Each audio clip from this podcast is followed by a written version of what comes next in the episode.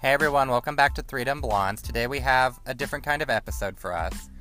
Today we asked out and we reached out to you guys and asked what your greatest loss was, whether it be loss in a relationship or whatever your loss may be.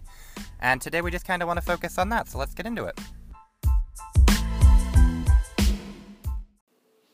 Hello, my name is Joyce, and I wanted to take a moment to share my story with you. I actually did write a book about this back in 2014, and I titled my book Beyond the Mask. Now, for my story, I will just say that this was something that I never ever in my life imagined that I would be able to overcome. I never believed that there would be an end to the pain that I felt. It goes back to my childhood. I was four years old. I am actually 41 right now. I'm about to have a birthday though. Um, but let's get back to the story. So I was four years old at the time, and we were left, my older brother and myself, as well as my cousin, who is the same age as, uh, as I am, we were left home with another family member to be our caretaker while our parents were at work. Now, what happened is this caretaker was male, and he sent the boys off to the store. I remember this day so well. He called them and gave them money to go buy some candy at the store. At that time, my older brother was like six. And I, like I said, I was four. I remember everything about that day. I remember looking at the sky and it was just so blue. There was like barely any clouds and there was a nice gentle breeze. It was just a beautiful day. And for me, it's like such a such a contrast to what would happen, you know. How could such a perfect day yield such a terrible event? Um, but the boys went, and that was what he did to, you know, separate us so that he could do what it was that he wanted to do to me. So, what happened next forever changed my world. It forever changed my life. And he he sexually assaulted me. And what I remember the most is like I remember him telling me that um, this is what people who are in love do, and he was telling me how much he loved me. And at the same time, I'm like, okay, but you're hurting me. This doesn't make sense. I just wasn't able to comprehend what was happening. And one thing that I remember the most is when he was finished and it was time for him to ejaculate, he did it all in my face and in my hair. And I, I was I was a child. I was confused. I did not know what was happening. I remember so much about that day up until that moment. Well, a little bit after that moment because I remember being sat in the bath and he cleaned me up. But everything else after that is like such a blur. I one I sometimes wish that I would know so that I could kind of make sense of the next things that happened. But this person lived with us. He was a family member and so, as far as me being able to share what happened, I couldn't. He had told me that he would, nobody would believe me. He told me that um, not only would nobody believe me, but I would be blamed for what happened. Yet this, I'm thinking, well, you said this is what people who love each other do. You said that you know I was this wonderful person then, but now you're saying this. I'm confused, and I really just was confused. I don't, you know, I I really wish I could make sense out of what happened, but that's just my truth. I can't. And so now we get into, you know, um, as I began to get older and I would think about it, it did depress me. It depressed me a lot. And I would have, so, I had so many questions, but I just didn't have an outlet. It was almost like my tongue was stuck to the roof of my mouth and I couldn't speak. I remember, you know, kind of being a happy person prior to that day. But after that day, everything happened. And I would look at my life like, you know, everything was great up until that point, And I, I would want to get, I would do everything, sorry, that I could possibly do to get back to that point. But, you know, we can't go back into time. And so, you know, I just kind of dealt with that and not really dealt with it, but, you know, I just learned how to cope and compartmentalize it and put it at the back of my head. But what happens is you can't do that forever because every now and then it's going to creep up and it was it was like a thorn in my flesh. It was the one thing that I really needed to to kind of make peace with, to deal with, so that I could move forward into, you know, into my life and be a healthy, productive person. But it took a lot of work for me to, to be able to do that. Now, about the time when I was 10, I was at school and a boy came up to me and he asked me if I wanted to be his girlfriend. And the only thing that I could think about at that time was like, oh my gosh, he is going to know what happened and he's going to tell everybody what happened and I'm going to be embarrassed and it's not going to be a secret anymore. And you know, I just had so many things go through my mind because then I was going to be a bad girl and then he only wanted me also so that he could hurt me and I just struggled with it. I remember running away from him and thinking to myself, I need to come up with a solution so that this doesn't that thing doesn't happen to me again. So it was like when I got home from school that day, I I thought I had just, you know, found the perfect idea and what I was going to do to protect myself from any, you know, from from this possibly happening again. And what I decided in my 10-year-old mind was that I was going to eat and eat and eat till I became so fat, so unattractive that nobody would want me and that's exactly what I did. I ate until like I, I, think I just ate myself into I ate myself into I ate myself to sleep. I would eat when I was happy, when I was sad, when I was depressed, when I didn't know how I was feeling. Food was like my best friend. And of course, in time as the pounds began to pack on, I was angry because now look at me you know i have this all this extra weight on my body people making fun of me i don't like how i look i don't like how i feel. And yet and at the same time this was supposed to make me feel safe but it really didn't you know. And yet at the same time now i have this unhealthy relationship with food and so even though i'm like upset and i'm mad and i know it's because i ate so much I would still continue to eat because that's just what I learned how to do. Food became my source of comfort. Um, I continue to still still deal with depression and it was just hard because I didn't really have anybody to talk to, to share what happened with me. And I would feel like because I've been quiet for so long, nobody will believe me. And what good is it, you know? What good is it? Because I'll still be blamed for everything that happens. And I just continue to go through life like that. Things got really bad when I was about 16. It was, yeah, I had just turned 16. And I was just so depressed. I was so depressed and I just wanted it to end. I didn't want to deal with the pain. I didn't want to I couldn't deal with it. I wasn't dealing with it, and I didn't know. And it would be difficult because I was with my friends, and they're all, you know, happy, starting to date and having relationships, and I would just be so anxious and so nervous, and could not be around any any guys our age and that kind of thing. And I just didn't know how to cope with everything that was happening, and I just felt like, you know what, this has to end and it was there was one day when I I did a lot of lying to get money so that I could get some some medication. So I had done my research, found out what people were taking to commit suicide, and I really went out and bought that stuff. And I bought large, you know, I bought eh, quantities that really should have killed me. I remember standing in front of the bathroom mirror, just looking at myself, and I was finally happy. Like you know, I kind of had a sense of peace, and I had literally had not experienced that type of peace. And I just felt like, you know what, everything is going to be okay. I'm going to take these pills. I don't know what's beyond this life, but whatever it is, it has to be better than what I'm living, what I'm experiencing, how I'm feeling. And so I took those pills and I went to bed. I went to bed. I woke up.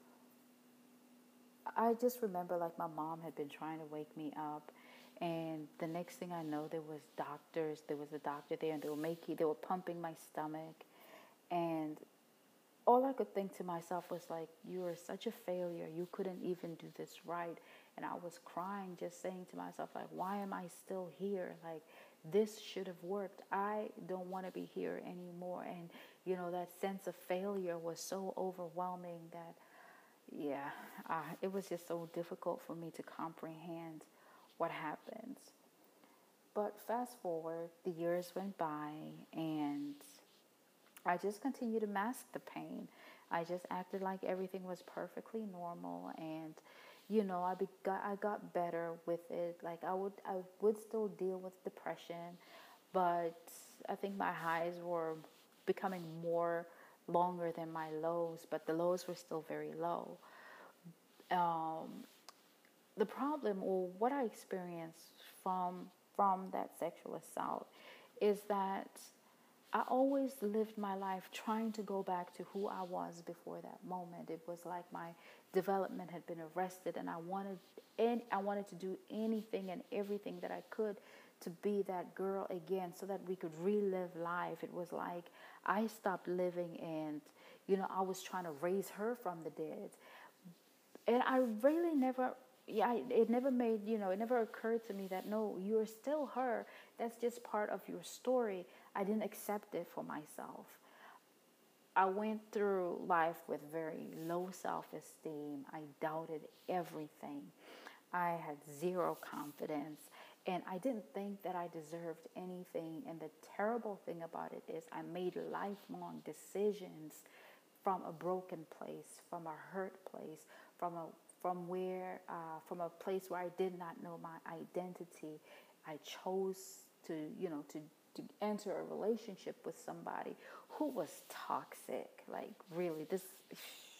And then we had children and were married, and it was just it was just a it was a hot mess. It was in time I later discovered that he was a narcissist and so it was just a whole lot of drama in the marriage and it was um, it was one day when he had just like left like he went to work one day and just didn't come home and we didn't hear from him for like six months. After, you know, during that period, though, I, I first went, first I was just like numb and I was in like, you know, just recovery mode, or not even recovery, but survival mode because I'm a mom now and I have two kids who were three and six. I work full time, I go to school. One child is in daycare, one needs to go to aftercare, and it took both of us to keep this boat floating. And it took both our incomes to keep things going. But he just disappeared, like off the surface of the earth. I didn't know anything. I knew, like, you know, I would hear around that he was, you know, he had been doing various things. And he had blocked me on social media, so I created a fake account and I would log in and see this fool is at Madison, Madison Square Garden. He is actually checking in going to Knicks games, he was going to Giants games, but I'm struggling. We're getting evicted, lights are being shut off. I was just trying to keep things together. I was I had been written up so many times at work because I was missing work. This story was sent in from Joy, who is a life and relationship coach. She also has a podcast of her own called Project Real Love Podcast. Um, and let me get back into the second half of her story. And yet, I tried to just do the very best that I could to maintain. Now, it was in that moment, it was in that season of life where I had to now get out of this funk because what happened, what ended up happening was really I was depressed about him, and then feelings of being insecure, inferior, or worthless would bubble up to the surface a lot. And I, all those old things, the way I used to look at myself, and what I believed about myself to be my truth, being used goods, damaged goods, good for nothing. Um, you know, just all of the negative self talk that I had been doing from the time I was four was now beginning to really be the focus of my life and the way I was seeing things, I had hit rock bottom. It took a really good friend of mine being able to see that things were something was up with me and he sat me down and we just talked about it and it was him who kind of sort of you know cracked the the window open if i can say that and began to give me a different perspective of how to see myself and it was right there right then that I began to seek healing. I went for therapy and I had a great therapist. And slowly, you know, and I had to do the work to begin to heal. I had to want more because you know in that moment when I was feeling abandoned by my my my ex-husband now when I was feeling abandoned by him and rejected and feeling worthless suicide was at the front of my mind. But it was the sound of my kids laughter in the other room that made me feel like listen he's left you and he's left them too. Um, don't leave them. And you know i could just hear them laughing and i had i knew i needed to do something better something that would show them that you know mommy actually cares. And so that's that's another thing that propelled me to go forth and get counseling. It was it's a great thing that i did it. I'm so grateful for my friend for stepping in and just you know speaking life to me because really i was i was gone. And um, as I began to heal, um, and I did, let me tell you something, I did the therapy and I prayed a lot. I prayed a lot. I stayed at the feet of Jesus. And, you know, it was almost like, you know, I would feel like, Lord, if I could just touch the hem of your garment, you would take this away. But really, I went before him and I was like, listen, if you don't fix this, if you don't help me in this situation, then nobody is going to help me. And I'm, I'm good to nobody. I had to pursue my healing. I had to want something different for my life. I needed to fight for my life, and that's essentially what I did. And I began to, uh, you know, I began to speak positive affirmations over myself. I began to reverse my thinking with, you know, with what I was saying, and I began to, um, and it was hard because in the beginning, you know, you don't believe those things, but I had to keep on telling myself, you are worth you are worthy. You are beautiful. You are strong. You are intelligent. You are enough. You are desirable. You are lovable. You know, I had to keep on reaffirming myself. And, um, and I began to read books. I just began to, you know, I just began to try to make peace with my past and, you know, accept it for what it is. And of course, the guidance from the therapist helped me a lot, a great deal and I also had a lot of um, spiritual counsel. So it just kind of all came together, and it it took some time. It took some time, but I had been in that place of brokenness for 31 years. I had spoken negatively and contrary to who I was for 31 years. It took me that long to begin the process of healing. And once, you know, once once I felt like, you know, I'm okay because I, I had to start also trying to learn how to identify what would trigger me. And that's still a little, you know, I do know certain things that are triggers for me, and I'm still learning other things. I would I would have to also deal with different things like, you know, the different stages of grief because really I was grieving the old me. And um, you know, so it's still, I think it's, I still find it to be a journey because again, I'm still learning various triggers. And it was just crazy because one day it was like really, literally, I woke up one day and I didn't feel the same about that situation. I could think about it and think about it, but nothing could evoke the pain that I would feel. Nothing could evoke the sadness. And it was just like a weight had been lifted over my shoulders. And here I am, living, thriving, loving life, doing better, finding out who I am, chasing things that I would never thought I would be. Who would have thought that overweight girl at like 250 something pounds was in the gym lifting weights, loving herself, watching her body change and seeing her strength. You know, one thing I, I refused to do was to continue to be obese because it felt like I was giving him power over me and it was it was just one of those things that became a focal point in my journey in my transformation. And um, i just began to love myself. I began to love my life. I began to realize that i had been settling so long because i didn't know who i was.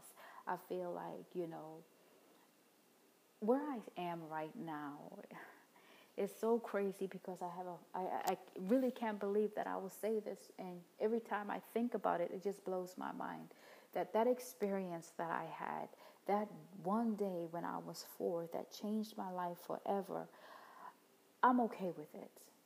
Not only am I okay with it I'm I accept that it happened to me. I accept that it happened to me because it made me the woman that I am today. I know who I am. I'm confident.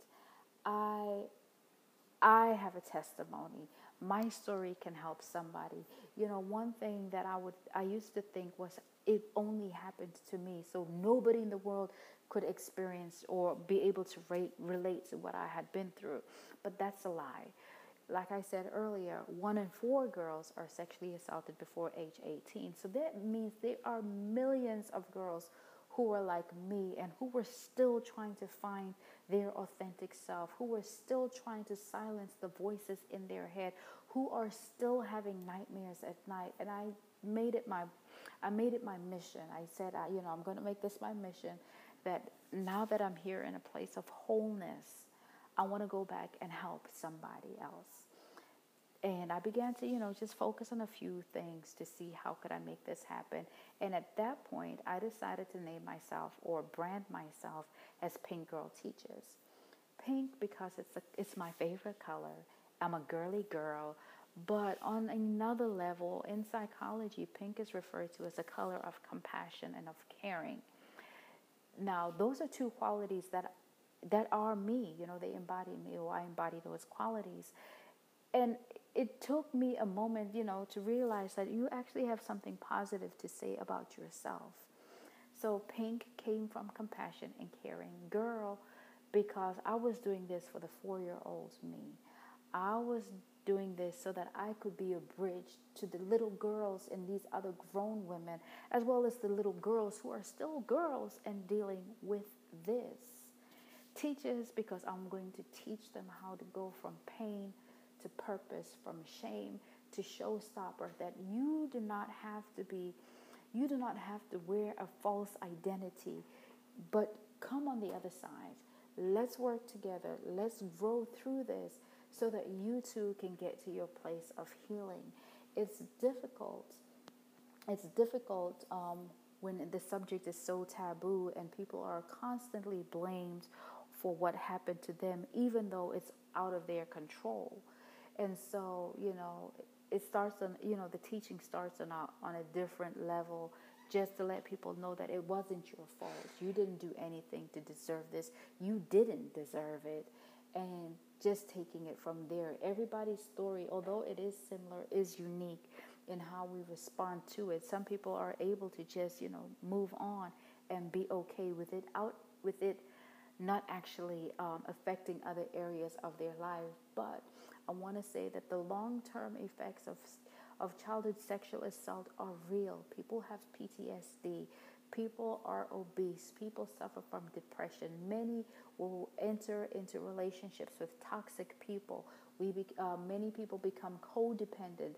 I was codependent. I was incredibly codependent, and it it take you know it took so much work to not be those things anymore. And even now, every now and then, I have to check myself and check my motives. Why are you doing what you're doing? Are you truly happy about what you're doing? So it's a lifelong journey. But at the end of the day, what I will say, it is well worth it if I can take my story and help somebody else. Thank you for taking time to listen to me. This next story is from the co host of Historical AF. Her name is Kina, and she talks about two of the biggest losses in her life.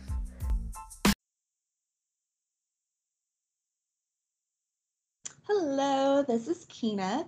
I am the co host of Historical AF podcast, but I'm not going to talk about history today. Today, I'm going to talk about grief because your girl has dealt with some grief in her lifetime.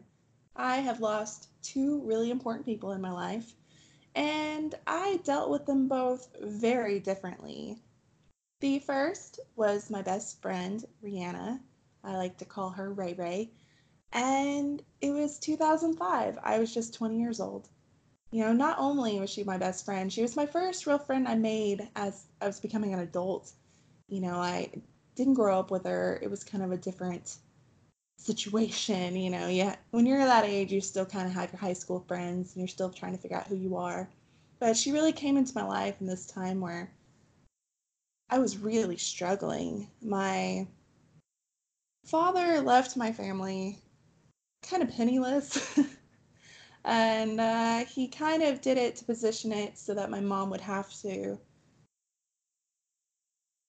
so that my mom would kind of have to agree to the terms of divorce, but he didn't expect for me and my sister to kind of step up and support my mom. So I started working, you know, 50, 60 hours a week to, you know, take care of my mom, make sure she had food and her medicine. And then my sister did the same thing to kind of pay for the lawyer. And so it was a really, really, really tough time for my family and I, and I was so depressed. And, you know, I've known Rihanna from, you know, band trips and just off and on. We went to different high schools, but I knew of her. But she started working with me, and I immediately felt this probably sounds cheesy, but almost like a soul connection. Like I knew she was my person. I just knew immediately. There was nobody that could make me laugh the way she did, nobody that cared as much as she did.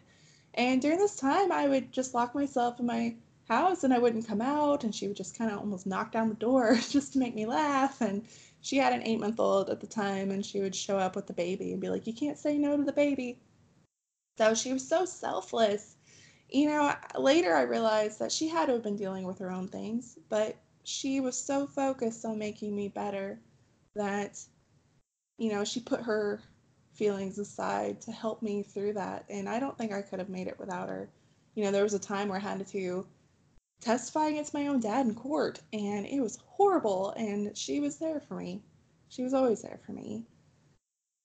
And I remember the last time we hung out when she was alive, we just went to Walmart and sat on the floor and looked at bridal magazines and talked about what we would make each other wear at our weddings.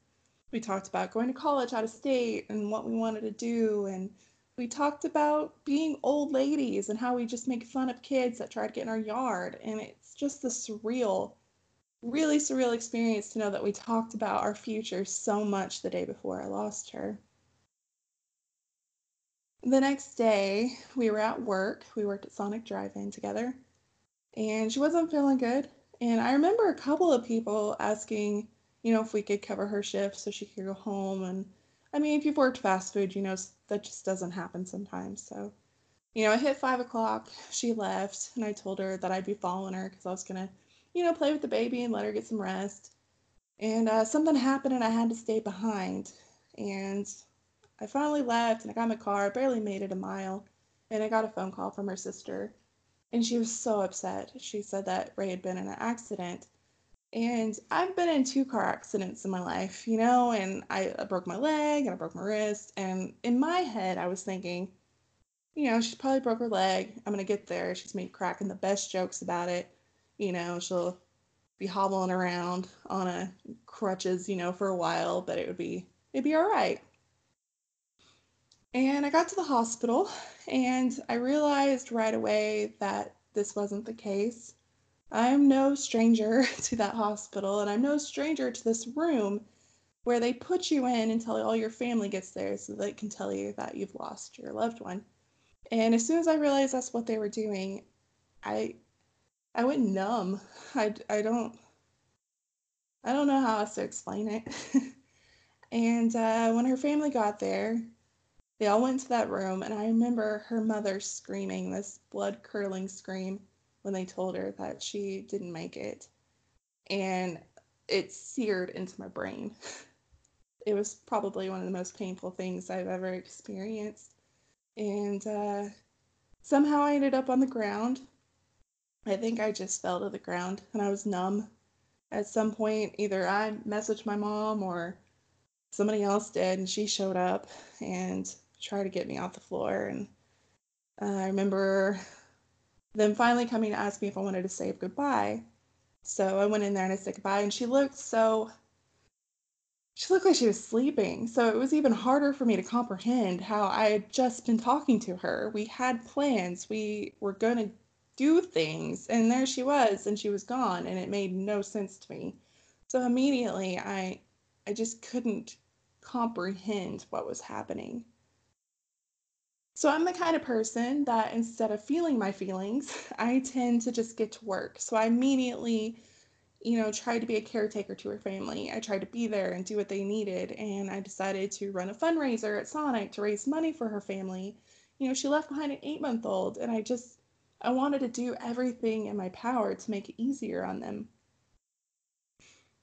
It would be a couple of years before I realized that I never actually grieved for her. I was I finally moved to go to college because I think part of me knew that if I would have stayed behind and I let all this destroy me, she would have never forgiven me. So I moved across the state to go to college. And luckily, colleges do not offer free therapy. So I finally knew that I needed help. And I went to therapy and I realized that I'd never grieved her. And it was there that I had to kind of come to terms with all the things that I was feeling. You know, first of all, I had survivor's guilt. I had been in a horrible car accident. I'd rolled my car down an embankment. And, you know, I came away with it with some sprained wrists, some scratches, and that car, you know, when the police got there, they asked where the body was at. And I was like, yeah, I'm right here. And, you know, her car, I heard from the police, was barely dented. So I couldn't comprehend how I survived such a horrible car crash. And she died by, you know, it was kind of a head on, but a little to the side. But they, they said it was okay, like her car, but I think she wasn't wearing her seatbelt, which I honestly couldn't understand because she never got in a car without a seatbelt. So it made no sense to me. And then I was angry. I was angry that I survived. I was angry that she wasn't wearing her seatbelt. I was angry that her daughter didn't have a mom. And it was kind of eating me up inside. so, you know, in therapy, I learned that I needed to finally accept that I've lost her. And it took a long time. I was so sad because I don't think I'd ever met anybody that got me the way she did at that point. And I don't think anybody had ever cared about me like she did at that point.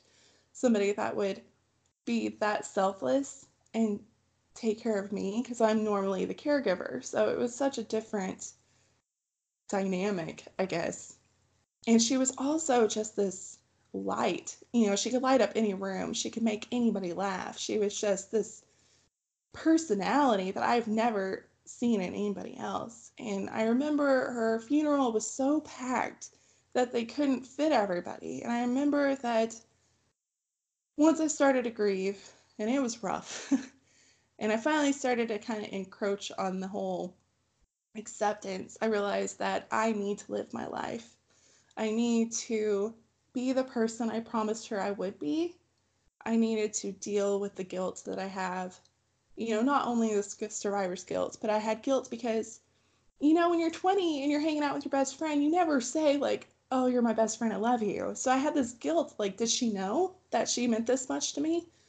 And uh, so I had to kind of deal with that too. And I, I know she knew, she had to have known. And, you know, my guilt of her taking care of me when I should have been taking care of her. And, you know, I've had to work through that too. But now that uh, it's been so long, uh, it still hurts every day, you know, to be without her. And I allow myself one day a year to grieve, and that's the day that she died on February 25th. And usually that day I cry. I cry a lot. and then I think about how lucky I am to have had her in my life. She made me a better person. She made me who I am today, and I know that. And now I live every day to try to be as kind as she was, to try to be as funny as she was, to try to make the impact on people's lives like she did. And, you know, maybe if I die, maybe my funeral could be as packed as hers, showing that I had the impact that she had. So it was a rocky road, and grief is very hard. you know, and I went through every step. I went through the bargaining, I went through the denial, the anger, the depression, and finally at the acceptance but it's a cycle you know sometimes you go through it again and sometimes i'm just angry that i don't have her you know. There's times where it's worse like when i got married i didn't have her and it's one of the reasons i eloped because i couldn't imagine having a wedding without her in it. And uh, when i have a kid someday if if i have a kid someday you know not having her to ask for advice. It's just a really, really tough situation. And I have wonderful friends. I do. And I love them all dearly. But, you know, there's just a little hole because she had such a huge impact in my life. And I loved her so much. So, but I know she's with me. And I know that she will always be with me. And when I look at her daughter, who is a teenager now, she is the spitting image of her, you know, even personality wise. So it's just a, a joy for me to get to know her too. And I mentioned I had another loss. Um, my father, who I kind of mentioned a little earlier, it's uh, it's been a rocky relationship with him. You know, he was an alcoholic my entire life, and he, you know, a lot of people have like ups and downs. I never saw my dad sober until he was dying. So he had pulmonary embolisms, and was in the hospital and during this time I was in therapy, my therapist also told me, you know, you can love your parents, you can love them unconditionally, but you don't have to like them. and if they are toxic to you, you don't have to talk to them. So, you know, four years before that, I told him that the second he became sober, I would be in his life. But until then, I had to walk away, you know, for my own sanity, for my own health. And I did. And then the second I found out he was sober, I was there. But it was a little too late. He was dying he knew he was dying. We all did. Did he'd been drinking for 40 years. It, it had done a number on him, but he was sober. So I was getting to know him, the real him, the the man my mom fell in love with, the man that he was when I was a baby. You know, I was really young when he started drinking, but I don't really remember him. So I got that time, but I also knew that he was dying. So I, it was it was a little different because when he did pass away, it was a lot sooner than we thought it would be. You know, we were making plans and we were going to travel and he was going to come see me at my job and it was sudden, but I knew it was coming. And I was more angry because I had finally gotten a dad. I had spent my whole life wishing for this man and there he was and then he was gone in 6 months. And that was hard on a different level. I think also the steps of grieving were a little faster for this is because I reached acceptance a little earlier because I was just so thankful because I know so many people that have addicts for parents never get the opportunity that I do. You know, they never had their parents look them in the eyes and apologize for being an alcoholic. They never had their parent admit that they were an alcoholic. And I got that. You know, some of our last conversations was him telling me how proud he was and how much he loved me and how sorry he was. And there's a lot of comfort in that. And there was a lot of closure in that. So I feel like it's very different. I never had closure with Rihanna, but I had a lot of closure with my dad. So grief is painful, but it's necessary. And if anybody is out there dealing with grief, just know that there are stages and you can cycle through them several times. And, you know, even when you feel like you're never going to make it to acceptance, it's possible. And if you can't, and if you got like me and you start becoming a bit self destructive, um, go to therapy you know, it's there's nothing to be ashamed of. I had to do it and I wouldn't be who I am today without it. I wouldn't have gotten myself together. I wouldn't have become who I am. I wouldn't have been healthy enough to meet my husband and, you know, have the life I have now. So it's all worth it. It's hard and it's dark and it's scary and it's horrible, but you can you can get out of it. You know, I've done it you can too. so thank you so much for listening to my story. And uh, I hope that if you're dealing with grief, you find peace too. So thank you. Bye. Our last story is from Laura, who is a financial consultant and has a podcast named Family Money Coaching. And this is her story about her family and her grief, but also the wonderful things that came out of it. My story begins when I met my husband September 3rd, 2010. We were married April of 2011. I was 34 years old. I was so excited to get married and it was always my dream to be a wife and a mother and it had never happened. So it was very disappointing to me throughout life that that I wasn't married until I was 34. But dreams come true. So we wanted to have a family right away. And the first year of our marriage, every single month, it was just a disappointment. And after a year of being married, I told my husband, It's time for you to get tested. I've already been tested. Nothing's wrong with me, they said. So he got tested, and we discovered that we had male infertility. One in eight couples suffer from fertility issues, and 50% of those are male infertility. We visited with the fertility doctor in Chattanooga, Tennessee, and he informed us that we would be candidates for IVF. It was a, um, a shock to our system to be able to have to save up that money. And a month after we found out that we had IVF issues, my husband lost his job. The company he had been working for um, sold. So all of a sudden, we were without insurance, and both of us were looking for work. I had just finished a certification and I began working and then he began working and the two of us saved up enough money so that we could do IVF and we actually attempted IVF 5 times before we got pregnant. I'm getting a little ahead of myself in the story. In August of 2013, we began babysitting a little girl and by October of 2014 we had adopted her. We found out that she had a little sister that was on the way, and we believed that DCS would get involved. We were led to believe, actually. And so we started taking foster care classes. In March of the of 2015, her little sister was born, and unfortunately, she was not taken like we believed. And the mother went out of state to a drug rehab and gave the baby up for adoption. So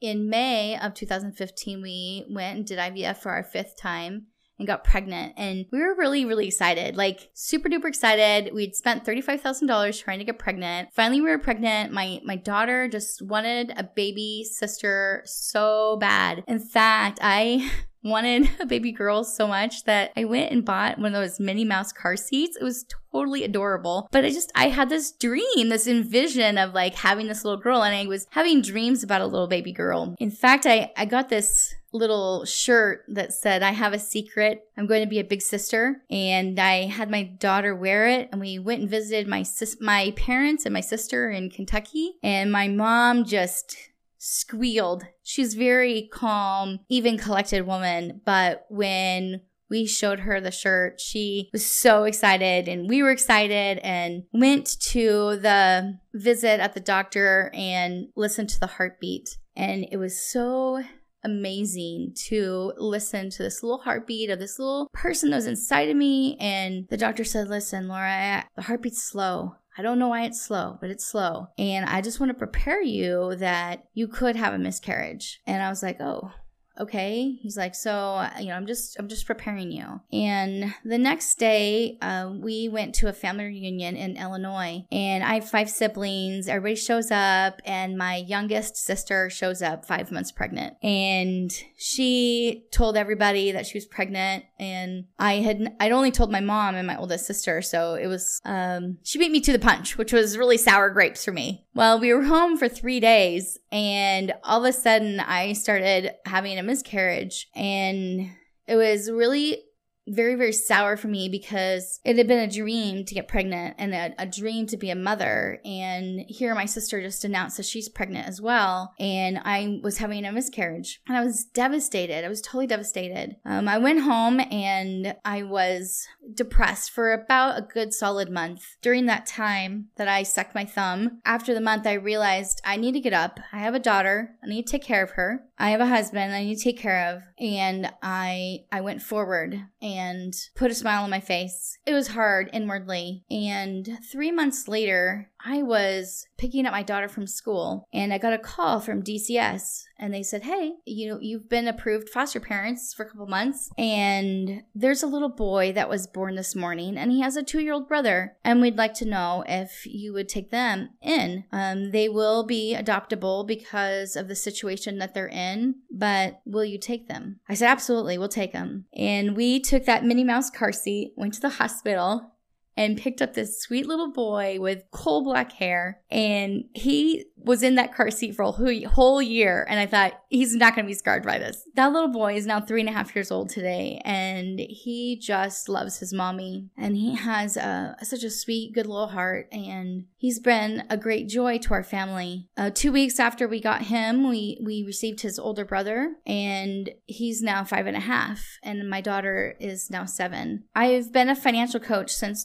2012. About August of 2018, I decided that I wanted to start a podcast and prepare couples financially for adoption and fertility. Use the experience that I've had with the five IVF cycles and with the three adoptions and help other families gain the forever family that they're seeking. I know it's not easy, but I know that the journey is so worth it. I love my kids. Sometimes they drive me crazy, but don't all kids, right? And marriage is not easy, but we're in it for the long haul. We are here together as a family to create memories together, to serve each other, to learn to serve our community. And I'm taking a sour thing that happened to me and creating something good to help other couples. Thanks everybody for listening. Um, make sure you tune in to our next episode. I'm really excited about it. It is going to be about astrology. We're going to be interviewing an astrologist. And I'm really looking forward to it. We will be posting more about it, so make sure you're liking us on Facebook and following us on Instagram. And Twitter now. We have a Twitter Oh, now. and Twitter, that's right. at three dumb blondes three, just like our Instagram. Thanks everyone. Bye. Bye.